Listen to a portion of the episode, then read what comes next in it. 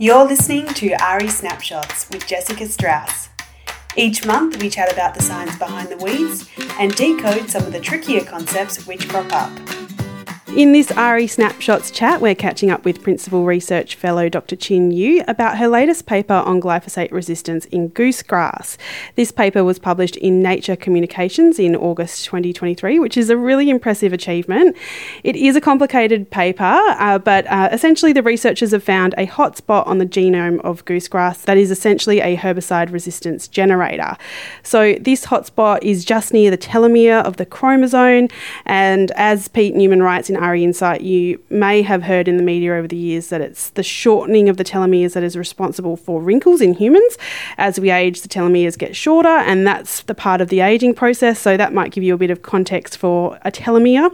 In this research, the team found that in glyphosate resistant goosegrass, the EPS PS gene was translocated to the subtelomere region and duplicated many times there, leading to glyphosate resistance occurring.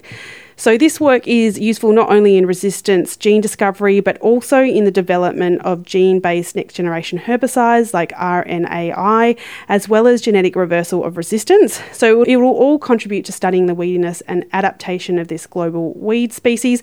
I'll put the link to the paper in the show notes, but Qin Yu does join me now. How are you going, Qin? Yeah, I'm fine. Are you? Really good. Now, we're going to firstly talk about how this project came about. Can you give us a bit of an overview of how you got to be working on this project? Okay. Uh, Eleusine indica or goosegrass is an important global weed species prone to herbicide resistance evolution, especially to the widely used herbicide glyphosate. However, no quality genome information is available, and this hinders resistance gene discovery and uh, weed science research. Also, the title of the paper, it is a tricky one. We'll provide the details, like I said, in the show notes. But you can can you tell people what the title of the paper is and what we're discussing in this uh, in this paper?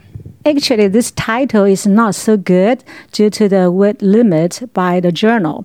It should be clearer if I change it to chromosome level assembly of goosegrass genome reveals EPSPS gene duplication occurs at the subtelomere region. This way, it delivers two messages. First, we generated a quality goosegrass genome information. And the second, we used this information to dissect where and how the EPSPS gene duplication occurs. Okay, so what was your role in this project and who was involved? In this project, I discussed and sought funding opportunities in China from our former AHRI visitors and collaborators, and I identified expertise in molecular biology, genomics, and bioinformatics. And I also conceived and managed the project, coordinated the international team effort to deliver the project outcome. Very good. And uh, this paper, it was published in Nature Communications, which, as we said in the intro, it's really impressive. What does it mean to be published here? The journal Nature Communication is the big name of Nature, with the journal impact factor of 17 as compared to our mainstream weed journal, for example, Weed Science, with the impact factor of uh, 2.6. So only very novel and impacting research can be published in Nature Communications. Amazing. And so your team found that the subtelomeric region may be a hotspot for genetic variation for herbicide resistance evolution. Can you explain what this means, Qin?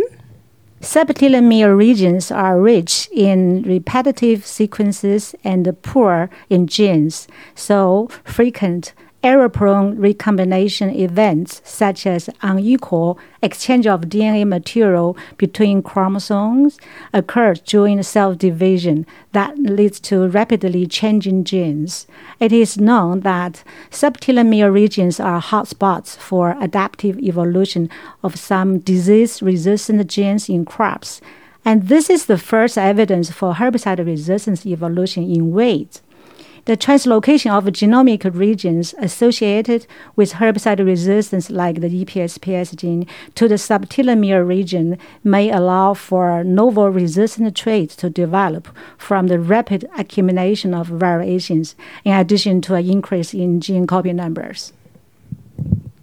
Okay, so this work it's useful not only in resistance gene discovery but also in the development of gene-based next generation herbicides uh, like RNAi, as well as genetic reversal of resistance, which is known as gene drive, as well as gene editing. How will these findings help in this future research, Qin? As I said before, our work delivered two outcomes, and one of them is provision of a quality goosegrass genome information. In this way, our work will help further research on goosegrass, as all these future innovative technologies rely on accurate genome sequence information in order for the product to be highly specific and effective to weed and have no adverse effects on crops.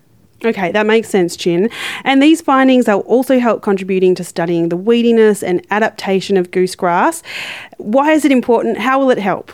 By comparative genomic studies between goosegrass and its crop relatives, we can identify genome regions or genes associated with evolution of weediness, such as seed dormancy, shattering, flowering time changes, etc. By comparing genomes of different goosegrass geographic populations, for example, populations from Australia, Malaysia, and China, we can identify genes or alleles contributing to their adaptation to different environments. Very cool. Well, Qin, that is a really interesting piece of research.